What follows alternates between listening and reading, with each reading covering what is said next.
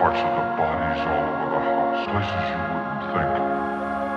Things the heads have never been found, hands and feet and things like that.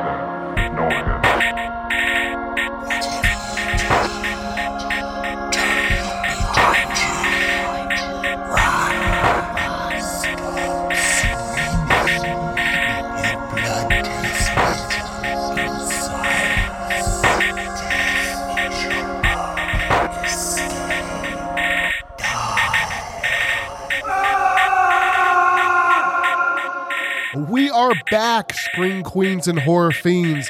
Welcome to Killing Time. It's Aubrey again, and welcome into episode number four. To continue this ball rolling, I've gotten a lot of feedback and a lot of support, so that is awesome.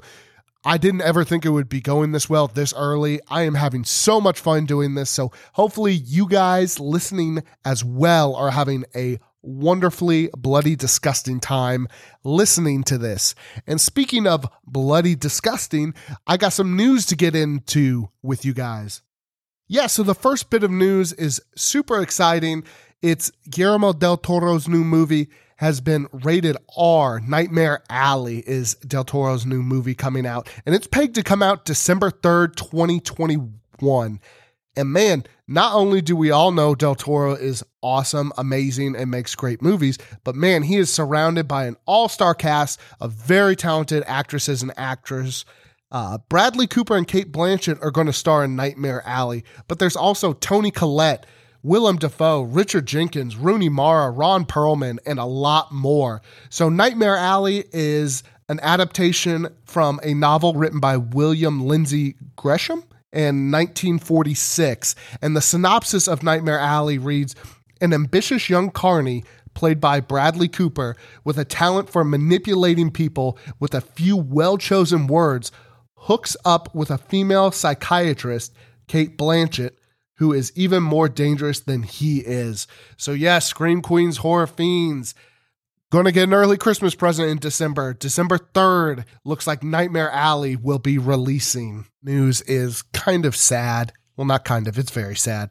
Filmmaker Richard Donner uh, passed away earlier this week. He was 91 years old. And if you guys don't know who he is, he was the director of the original Omen from 1976. He didn't exclusively kind of do horror. He did a lot of stuff. He did like The Goonies, Scrooged, Lethal Weapon. So he was very vast, but he also did some Tales from the Crypts episodes that were on HBO a long time ago in the early 90s, I believe, is when that show released, took off on HBO. But yeah, Richard Donner has passed away at the age of 91. So all my Scream Queens and Horror Fiends will miss you, and we will all love and enjoy the original 1976 Omen.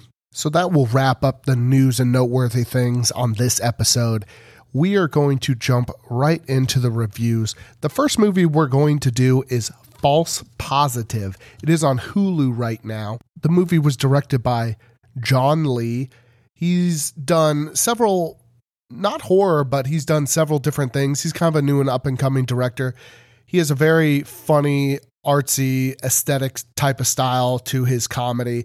If you've ever seen the show Broad City, he did a lot of those, which I love Broad City, which also gets us to the transition point of the most interesting reason I watched this movie is because I loved Broad City, the show, and this one this film stars Ilana Glazer. So I was very excited and intrigued to kind of see how she would hold up in this horror movie, which is false positive. And let me read you the synopsis before we get too far. So the synopsis on IMDb reads As if getting pregnant weren't complicated enough, Lucy sets out to uncover the unsettling truth about her fertility doctor, who's played by Pierce Brosnan, which was another kind of cool reason I wanted to watch this because I mean, who doesn't want to see 007 be a, a doctor or a bad guy? So I thought that was kind of cool.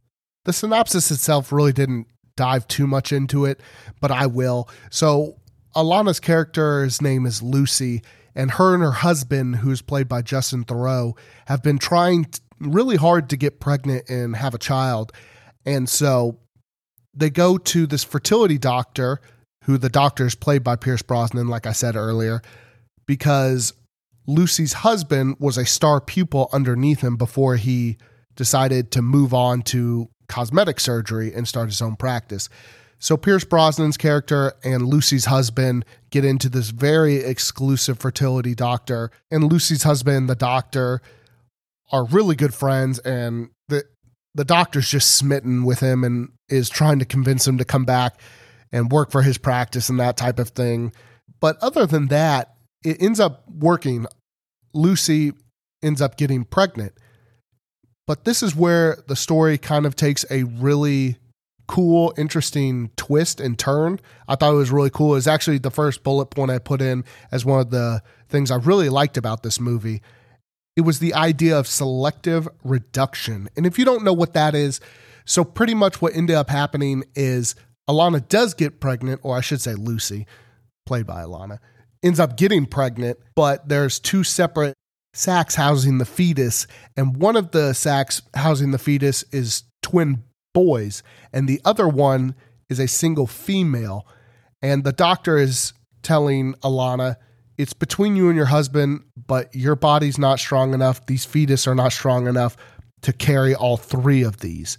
You're going to have to make a decision on selective reduction of do you want to keep the two boy twins or do you want to keep the girl? The doctor also explains to Lucy and her husband the girl looks pretty weak. We don't even know if she'll make it along. So he kind of makes his medical professional choice of it would be smarter to keep the two boys because they both look healthy. And I don't know the odds of you getting pregnant again would be. So, yeah, that was super cool and interesting in my opinion. I had kind of heard of selective reduction, but never in a very descriptive way like this. And that was kind of an interesting thought to me as a parent. How do you decide that? You know, you're very excited, oh, we're finally having a child, but then you almost have to choose between getting rid of the two twins or one or the other. That that in itself was kind of interesting to see the dynamic between Lucy and her husband trying to decide which one of these sacs inside of me should I have reduced and should we, you know, pretty much get rid of the two twin boys or have the single girl, but the girl may not make it. Very interesting. It is very, very cool and poignant, I thought, to the story. So Lucy and her husband decide we really want a girl. We it's always been our, you know, idea that we want to keep the girl. So they go back to the doctor and do the process of selective reduction to take out the two twin males and are left with their daughter. But they're happy with the choice. It's a tough decision, but they're happy with it because they have very strong communication skills. You know, it's that type of relationship in a movie that just makes you sick because you're like, no couple talks like that. They're too nice and kind to each other. But shortly after the process of selective reduction, this is where the movie kind of starts to take its horror turn. Lucy really doesn't trust the fertility doctor. And she's starting to become a little paranoid. And the first half of this movie is excellently paced. It's a it's a slow burn. It does a very good job of character development and building, and you don't really know where it's going. You don't know if it's just Lucy's paranoia of having to make this tough decision of selective reduction. You don't know if it's a naturally paranoid person, but she's starting to believe something cynical is going on between the doctor and her husband. So, and then about halfway through the movie, Lucy really starts looking into a holistic, like midwife type of thing instead of a fertility clinic where it's very medical, very modern, and that type of thing, which was another aspect I really liked. It kind of showed the dichotomy between like old holistic medicine and modern Western medicine, which is always kind of an interesting dynamic to me. And especially when it comes to pregnancy and that type of thing. So I thought that was really cool, the duality between those two. But this is where the movie to me kind of started to stumble. After about a little more than the halfway point, this movie to me becomes very rushed. It's it's very rushed. Uh, we've always talked about pace on this podcast, and the second half is way too rushed. Like the climax and everything is so anticlimactic and quick. The twist really isn't that grandiose. And the second half, in my opinion, just plays way too much on the oh, she's just crazy. And there's just so many times where I, I don't want to call it lazy writing, but it just kind of feels that way. If there's kind of a conflict in the story in the second half, they literally just write it out as, oh, she's crazy. Like there's one instance where she's, you think Lucy's just trying to figure out more evidence, like of the doctor and her husband colluding against her decision to keep the female baby. And so she goes to the office and brings him lunch. And after she's all done, the husband's like, well, you've already brought me lunch and holds this bag up. It's, it just kind of feels a little lazy because if there's anything that's kind of convoluted or if there's something that doesn't really make sense towards the narrative, they just like skew it randomly to she's crazy. She's been doing this type of stuff, which really only comes in in the last like fourth of the movie. So it's just, it feels a little rushed and lazy. The first half of the movie, excellently paced, really enjoyed it. Slow burn of a paranoia. Second half, just, there's no burn anymore. It's all engulfed and it's just a little crazy and more fever dream ish. But I won't give too much away on the movie because I do think people should go watch this movie. I'll get into what I rate it at the end of this. But the last thing I want to touch on with this movie is how impressed I was with Ilana man, she kind of played the kooky corky one on Broad City, so I didn't know how she would translate to this. But man, she did a really good job. I was super impressed. The absolute complete opposite of Chris Rock from Spiral. She was very grounded and very good, very p- believable performance and I was very pleased with Ilana's performance in this movie. It did a really good job, especially to what I was speaking to on the first half of the pacing and everything. She just did a very good job of subtly kind of growing this paranoia in herself and in the audience. So, very much a home run, in my opinion, when it comes to debut acting in a horror thriller for Ilana. I'm not going to spend too much more time on this movie. I feel I've dived into it pretty pretty deeply, and I would give this movie two and a half severed heads out of five. I think the first half of the movie is very good. I think a lot of the ideas and everything, the selective reduction type of thing, is a cool little niche I've never seen in movies and kind of added a very interesting element to this movie. But the second half, it just kind of falls apart, in my opinion. So maybe the second half speaks to more different types of people. If you had any inkling to watch this movie, watch it. You there is definitely going to be a niche type of person that loves everything about this movie. It's almost kind of a modern day Rosemary's Baby.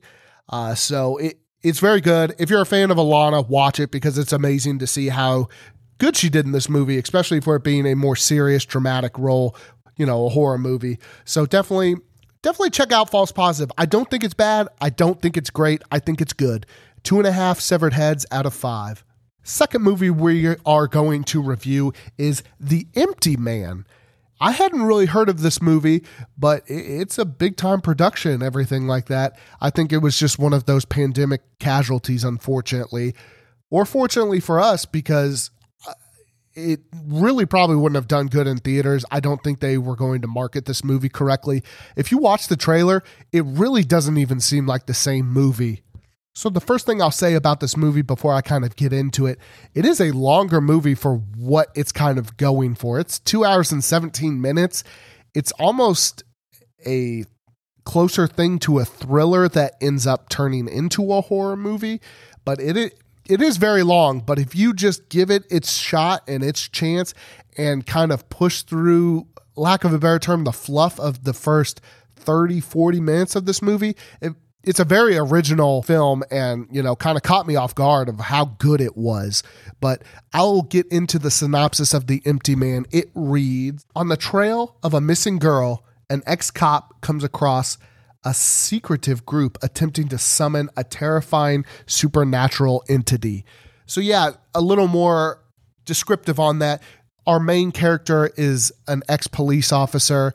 He just owns a little shop and just a little side side note. This whole movie pretty much is set in Missouri. Shout out Missouri. That's actually where I live, people. I live in Missouri.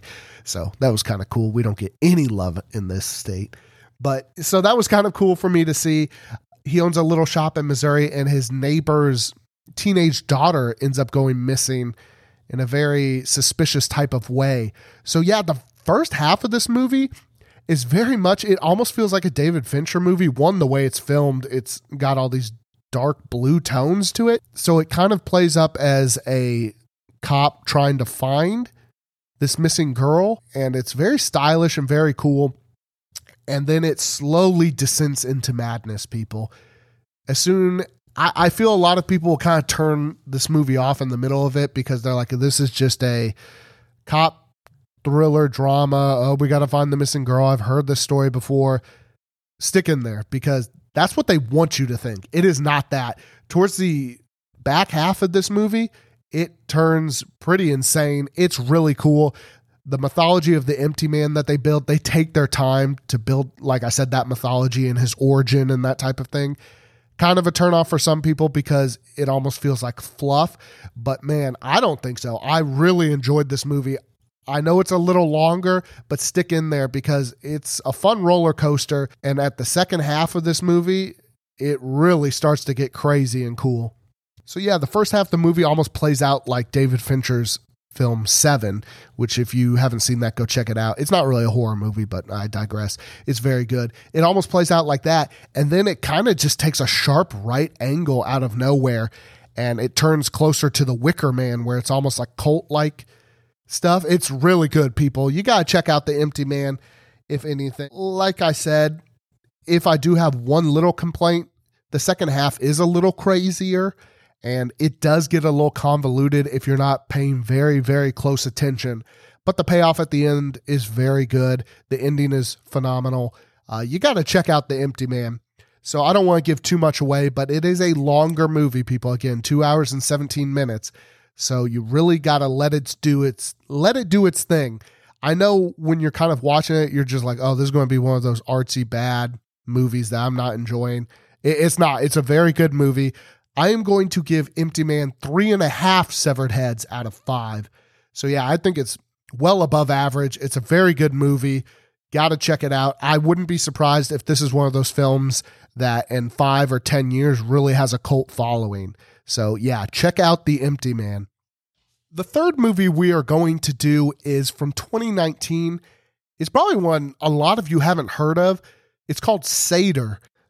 But let me read you the synopsis. Secluded in a desolate forest, a broken family is observed by Sator, a supernatural entity who is attempting to claim the family. I actually came across the trailer and was really intrigued by it go watch the trailer for Sator. It's really cool.